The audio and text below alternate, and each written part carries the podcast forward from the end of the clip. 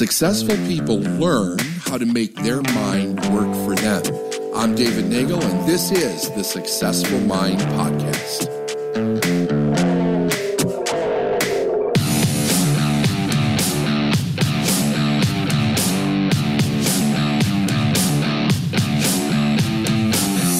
It's David Nagle. Welcome to the Successful Mind Podcast. Today, I have an amazing guest. I mean, I cannot tell you how amazing this person is.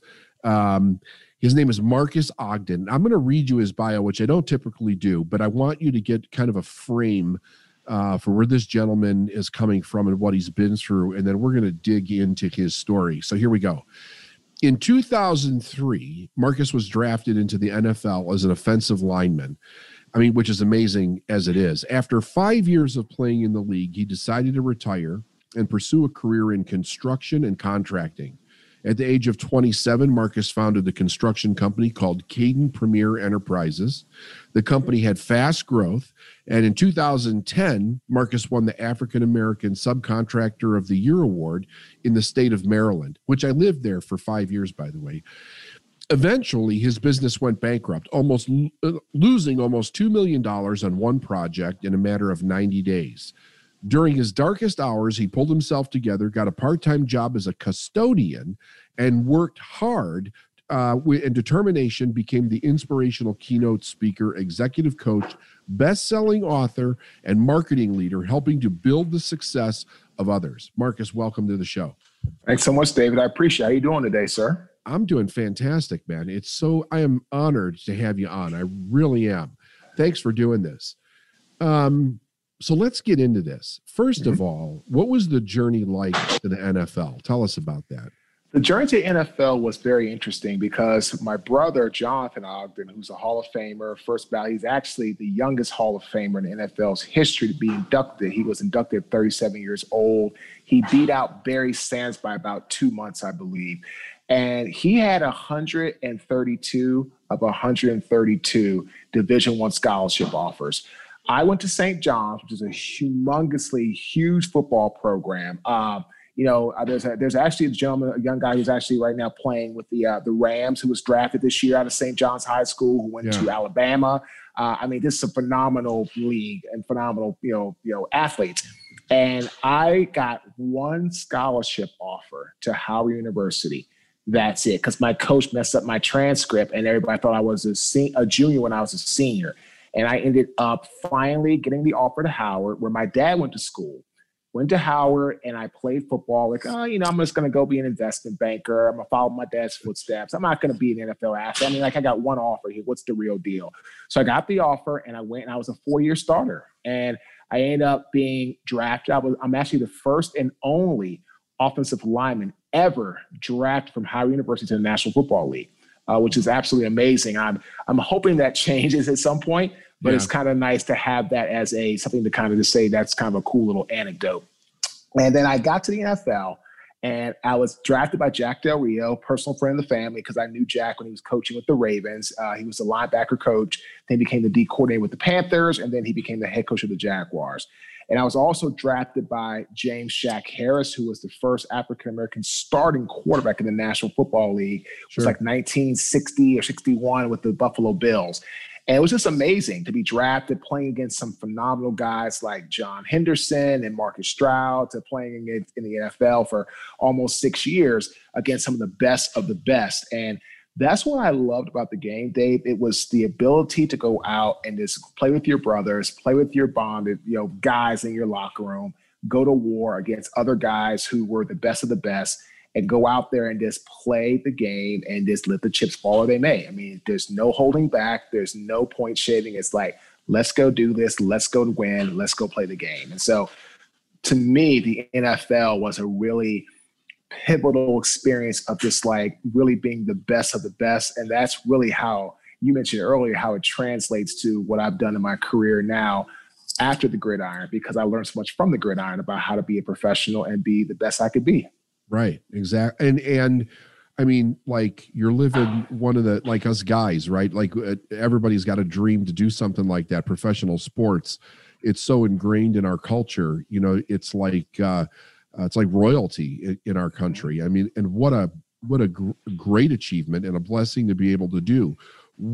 So you're 5 years, right? 5 years you were in there. What happened? How did that end? I had a back injury. I went to the Titans after my father passed away. I was at the 5.5 year mark, going to that about to be sixth season, and my back just kind of gave out. And I said, I could try to rehab this, or I can take a settlement and move on. And I realized that if I can't play the game at a high level, if I'm going to be thinking about in my mind, is my back going to be okay? Am I going to give out? Am I going to be able to handle the bull rush? Am I going to be able to do what I need to do? Can I get the guy out of the hole? Can I down block? Can I double team with my tackle, with my tight end? Can I make things happen? If I'm not feeling my best, then I'm not going to perform my best. And once I made that realization, David, it was time to move on. Okay. So that's like the dreaded, thing that so many people in professional sports worry about, is the ultimate injury that's going to take them out and end the career. Yeah. Oh, absolutely. Between, I saw yesterday, of course, on Sunday, Ronnie Stanley. Now, thank goodness he got his big contract from the Ravens, right. But, he's out for the year with a high ankle sprain. And then look at Dak Prescott, he got a big 1 year deal franchise, but he doesn't have a long-term deal yet. But, his leg, it's just broke. I've seen more injuries like, Nick Bosa, with San Fran out for the year. Greg Kittles was out for 8 weeks. Garoppolo's out for 6 weeks. They're dropping like flies. And it's so horrible, because I believe this whole lack of training and all that type of stuff played a major role in this whole process. Yeah, well, go to basketball. You look at Kobe. Once he hurt that ankle, it was never the same again, right? It became a weak point. So it's interesting, because it's such a great career to be able to have, but the body is not perfect. And once it starts going, now you've got a problem. So transition out of that, you come out and decide to go into construction contracting. How did that come about? I actually took a course when I was playing in the NFL, and I fell in love with development. I fell in love with real estate, but also, to be honest with you, I wanted to also make money. And I fell in love with the big check syndrome. And in construction, if you were lucky to get into the right spots, you could do very well financially. So I ended up doing that, took the course, and then I went to an event at Morgan State in Baltimore, Maryland, okay, where Congressman Elijah Cummings, who passed away about maybe a year ago, was speaking. And I remember him saying, one of you could be the next large minority contractor in this industry. And you can actually sit at the table with the majority contractors and get an opportunity to do great things. And when I heard him say that, I was like, okay, why can't that be me? And that's what I did. I said, I'm going to go for it. And I went for it. And I ended up, meeting my partner, and we built a massive organization. By the time we got into year four, Dave, we were the largest African-American subcontractor in the city of Baltimore, state of Maryland, in the area of site work. My mentor went out of business. And when he went out of business, there was a large void in that space. And again, all the city and state-funded contracts needed minority contractors to fill them. So they came to us. We had the team. We had the crew. We could bond our jobs. We had operations in place. And we did that, and we grew, and we became an 8-figure business, going into by the end of year four. That's phenomenal growth right there. It is. But here's the problem, though. The phenomenal explosive growth led to my demise, because as the company grew, my ego grew right along with it. And as my ego grew, what happened is I became somebody that you couldn't speak to. I became somebody you couldn't talk to. I became somebody that if you tried to give him advice or input, didn't want to hear it.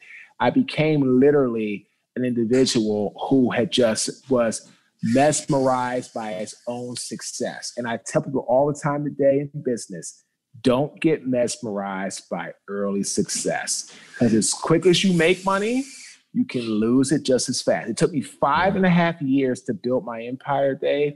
I lost it all in 90 days. And then when my best employee tried to give me some advice on what to do and how to avoid some mistakes, I didn't listen to him and I shunned him. That was on a Friday. He came in that following Monday with his 2-week resignation papers, put it in my hand, Dave, And then he ends up going to another job. And like he predicted, 6 months later, the company is bankrupt. I'm broke. My home foreclosed on. Both cars repossessed in the same day. And I literally, they went from a multimillionaire to having $400 to my name. That's it. In 90 days. 90 days. 90 days. Because I spent about $2.5 million on the project. And then that was between October and the end of December, going to the beginning of January. February, the bank denied our line extension because the contractor denied our change order because they shook my hand saying we were going to get paid, and they didn't pay us. And again, that's the problem with earthwork and site work. It's a heavy cash business. Yeah. I was paying truckers. I was paying stone. I was paying utilities. I was paying my employees. I was on a wage scale job, $22 an hour. I was working 7 days a week, overtime. Like, I was spending $100,000 a week in payroll. Easily. Yeah, and everybody's waiting for that. Like, we're not delivering unless we get paid. I was in the contracting business for a while. I know what that's like. So tell me, so this falls apart on you like almost overnight. Where's your mindset at this point? What are you thinking? My mindset was hoping and praying the bank was going to save us. And then in February, they made it known to us they were not going to save us. We had a potential deal on the table with a very high-profile individual. His father was a big-time politician and a big-time, mover and shaker, well, actually within the country. But we were about to get the deal done, and then my partner did not tell them the truth about us having to deal with a lawsuit issue from an organization, and they knew it wasn't the truth from him. And once they left the office, that next day we get an email, sorry, Arthur and Marques, we're gonna back out of the deal because Arthur was not being truthful with what was going on. As a result of that, that was it. And at that time, it was over. And I said, wow. So my mindset was just scrambling to figure out what to do next and how to get from A to B to C. Like, I was just in total scramble mode.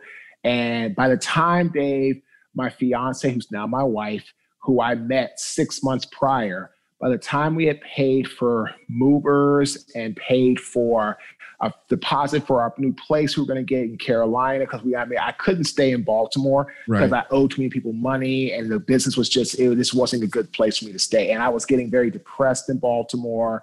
Everything around was just not good.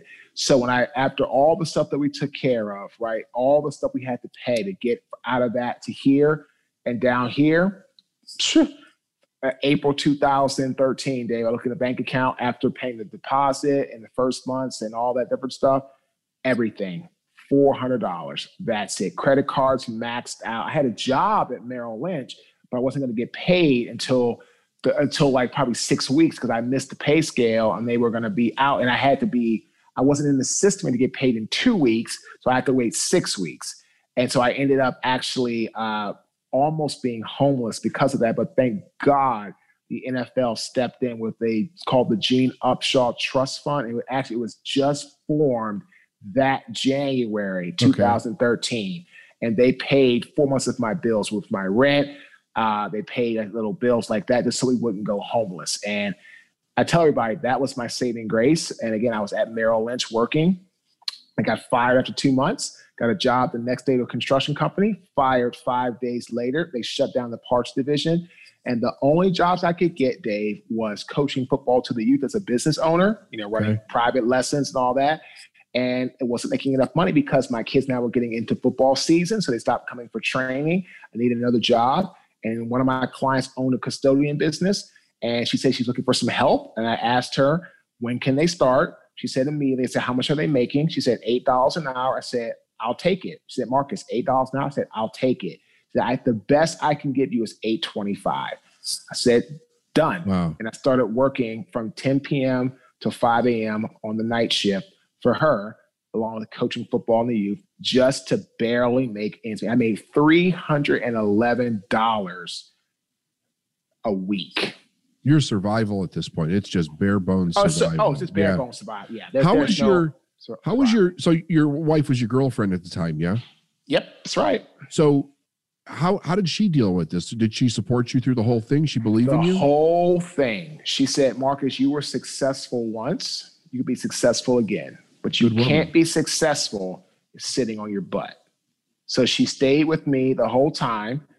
She dealt with everything.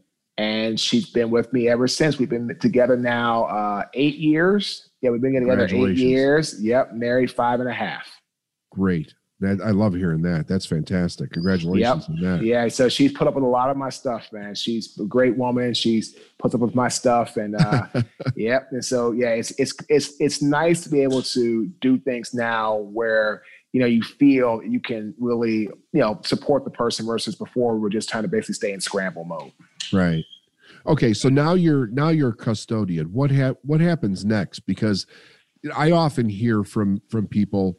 The climb up from a fall is usually the hard one. Like when you hit the bottom, you got to get your mind right. You got to get over the guilt, the shame, looking down on yourself. What was this climb? How did you get the inspiration to climb back out of there?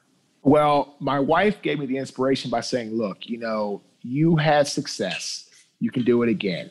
But she said, if you just sit around and wait for it to happen, it's never going to happen. So really and truly, Dave, the custodian job, if I didn't have that job, I wouldn't be who I am today. Because on the custodian job, I had the pivotal moment where someone's trash, rotten meat, banana peel, spoiled milk at about 4:30 in the morning got on my bare skin, my body, and my clothes because I went to throw the trash out like I always do on my shift. And there was a rip on the front side of the bag, and I didn't see because it was pitch black, 4:30 in the morning. Yeah. When I went to throw the trash out, I ended up throwing it, and then when I went to go in, pow! All the trash came back on me because that rip, and I didn't see it. And that was the pivotal moment. I said, "Wow! If I don't make a change today, I'll be here for the rest of my life." And I call it, Dave, the Al Bundy syndrome. One of my favorite shows, Married with Children. Yeah. I was a great high school football player. I scored 4 touchdowns in one game. I was great in the past. I was a great high school player, Marques. I was a great college player, Marques. I was a great NFL player, Marques. Always talking about the past. And that's no place to be, because if you're living in the past, you're never living in the present or going into the future. So I ended up saying I need to turn this around. And so I tell everybody to do that's going through a struggling time, which a lot of people are now with COVID. Come home, take a breath, sit down, write down 3 of your biggest strengths. What do you do well? Then figure out what is the passion in which you want to pursue based off those strengths. That creates your ambition. Then you have to be driven to go work hard and work through all the BS to get where you want to go. And then hard work. Focus on yourself, not the competition. But first things first, write down your 3 biggest strengths, figure out what your passion is, and then from there, move forward with your life. So was this an obvious path for you then to start coaching and teaching and training and speaking, and you're a published author? That's a hell of a climb back up. Was that... How did that path open to you? How did you see that? The path opened to me, like I tell everybody, in their own way. I leaned on my inner circle. I told people that I was training their kids who were some high up affluent people in the Raleigh community, because I hadn't been there that long, what I wanted to do. Because they loved me for working with their kids. They helped me. My first speaking job, of course, non-paid, was for the Raleigh Boys and Girls Club in downtown Raleigh, because one of my coaches from my camp worked there, got me with the CEO, and that's when I did that. My first non-paid Fortune 500 speaking job was for NetApp, because I trained the guy who was head of their healthcare for North Carolina. I trained both his sons in football technique, and he gave me an opportunity. So I really leaned on my inner circle, and I started telling them what I wanted to do. As a result of that, Dave, that's how my speaking career got born. But it took me 2.5 years to get my first paid speaking job. Really? September 2013 is when I started. I didn't get my first pay-picking job date until April of 2016. Gotcha. Okay. And then, so now you have two books, is that right? Correct. Sleepless Nights is my autobiography. It's a bestseller. Then The Success Cycle, which is out now, which is also a bestseller. And that's in Amazon online, Barnes & Noble online, and every Barnes & Noble bookstore across the country on the shelf. Tell us about your latest book. The Success Cycle is about three keys, Dave, to help you achieve success in your own life. Again, ambition, create your blueprint, create your roadmap, create the vision, paint the picture for your life. Then second one is drive, be inspired over motivated, and know what your why is and tell people about your why. Because if they know why you do something, the chances of them working with you, Dave, go sky high. And then third is hard work. Focus on yourself, not the competition. Don't worry about social media. Don't worry about the comparison game. Worry about just getting your stuff done to the best of your ability. Do that. No matter what you do, you can have success. I got to ask you, because the things that you did, they're pretty astonishing. Like it's above the average. It's definitely above mediocre that we see in life. Where did you get your work ethic from? Oh, I got it from my father. We were raised by a single father. Okay. And my father, it was just a individual who was our best friend, our mentor, but the hardest working person, and also my maternal grandparents. My grandmother and grandfather were extremely hardworking. My grandma was she used to walk 5 miles back in the 20s back in the 30s, excuse me, to go to elementary school, to the bus, 5 miles there, 5 miles back. My grandfather was in the Army. He was a boxer in the Army. He was a boxing trainer, worked for the government. Also, as my grandmother did, as a teacher. And my grandfather worked for over 60 years of his life as a volunteer at the Boys and Girls Club. He saved hundreds of lives in Southeast DC and saved young men from the streets, gangs, drugs, all those things bad. And my grandfather's work ethic and my grandmother's and my father's have been passed on to me, because I learned that in life, if you expect somebody to hand you something, you're going to be waiting for a long time. And you have to go out, strap your boots up, roll your sleeves up, and work for what you want. What do you think was the hardest part of this journey for you? The thing that was the biggest challenge, where you really had to, really grab yourself and straighten yourself out? The biggest challenge was, as a custodian, having to deal with the way people treated me, thinking I was less than human, talking down to me, not getting frustrated, and realizing that just because I made a mistake doesn't mean I'm a bad person. It was the self-loathing I had to get over and stop just saying, oh, you're going to be always a failure, Marques. You're going to be right here, Marques. Again, the pivotal moment really made me self-analyze where was I in life. And what I realized, Dave, that accountability, ownership, and taking control of my life and owning my mistakes is what was missing. Once I owned the company failure, once I owned that it wasn't my partner's fault, once I owned that it wasn't the contractor's fault, once I owned it wasn't the developer's fault, it was Marques Ogden's fault for working without a signed contract, for trusting a client that he shouldn't have. As a result of that day, that's when I had to get things moving. But the self-loathing and the pity party for about 6 months was hard to get by. But again, the pivotal moment made me realize that self-pity, self-loathing will get me exactly where I am, still self-pitying and still self-loathing. I made the decision to stop. That's a hell of a decision to make. I remember when I worked with my mentor like over 20 years ago, one of the things he said to me was, he says, as you become successful, people are going to write good things about you. They're going to say good things about you. So the day that you start believing your own news clippings is the day that start coming down. Yeah, the hype. There you go. And that's me. That was it with Caden. I started believing all the hype. The next king of Baltimore, the minority contractor of the country. Baltimore's new Dirt King, from the football field, from the gridiron to the boardroom. Yeah. Literally, I started believing all the hype, and I started going everywhere. People would buy me drinks, and I would go places, and I would buy out the bar. I would have limo service. I wasn't married at the time. I didn't have my wife at the time. I would get limo service and go downtown and want to act a fool and all this other stuff, and taking people on trips they really hadn't earned, and living a lifestyle of someone who thought money and fame and better than other people. And once I started to believe that, basically about 6 months later, almost to the day, the company went bankrupt. Man, what a journey. What is the thing that you enjoy the most now about what you do?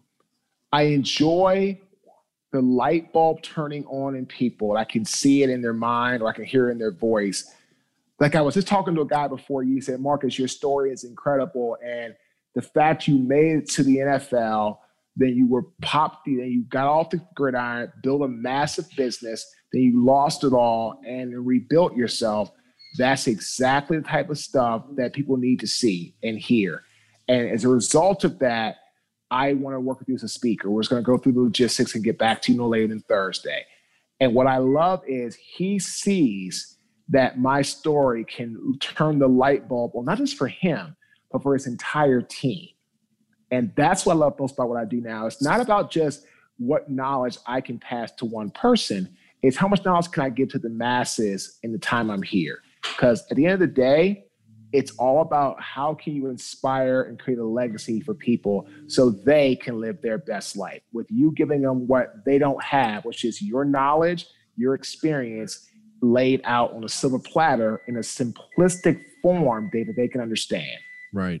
Yeah, I agree with that totally. Where are you going now? What's next for Marques? So what I'm doing nowadays is I'm working on automating the business with a great guy out of Las Vegas, Nevada. He actually lives not that far from my brother, and we're going to be launching our program. It's going to be going automated by the end of the year, so people can have access to us. I can create residual income for me and my family and help more people with our message by really getting into the internet and doing the internet marketing in a strategic, very polished fashion. Gotcha. Who is that in Vegas? Can I ask? Sure. It's Luxovani Marketing. His name is Dakota Burford. Okay. He's worked with some humongous people. He's done some work with Grant Cardone before. Yeah. He's done some work with Jordan Belfort. He's done some work, with a lot of these amazing individuals who are very successful. And, he found me through LinkedIn, and we connected. And then when I found he lived next to my brother, I called my brother and asked him about it and said, yeah, Marques, I know who he is. He lives not that far from me. He's a young guy, because he's only 30. Very successful, great track record, great product. And I think it'd be a great match for you. And he's got a great system of how to really keep people engaged through the funnel, so you can continue to move forward. 70% people fall off, Dave, of the funnel if the webinar is not good. Yeah. And he's done a lot of studying on that. So we're creating a masterful webinar. We're going to record it here in about a week. We're going to put it together. We're going to launch the funnel, and then we're going to really start doing our residual marketing through LinkedIn and Instagram and Facebook. But he knows how to do it. He has a great sales team. And so once I do the webinar, it can become an automated program to really run continuously and create residual income. That's awesome. Congratulations, man. That is that is so fantastic. It's so great to see another kindred soul out there that really gets off on helping people change lives and brings that, the inspirations. I mean, so many people today, they have trouble, but they don't ever turn their story around, and realize that there's a huge gift in the pain that they went through in life. So it's really great. It's really great to see you do that. Where can our listeners find out more about you?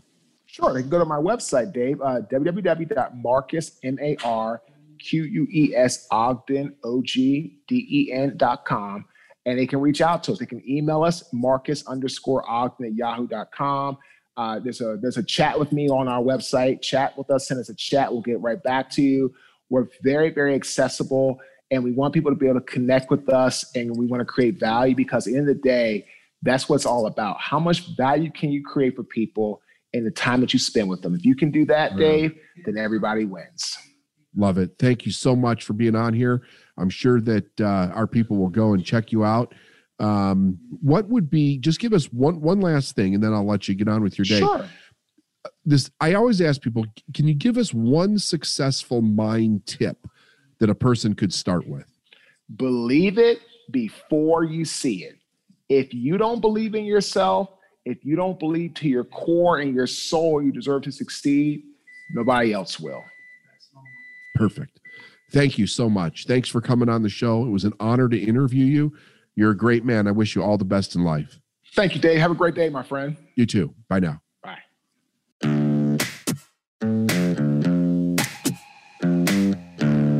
Thanks for listening to the Successful Mind Podcast. And if you like what you heard and you want to know more, go to davidnagle.com/free stuff.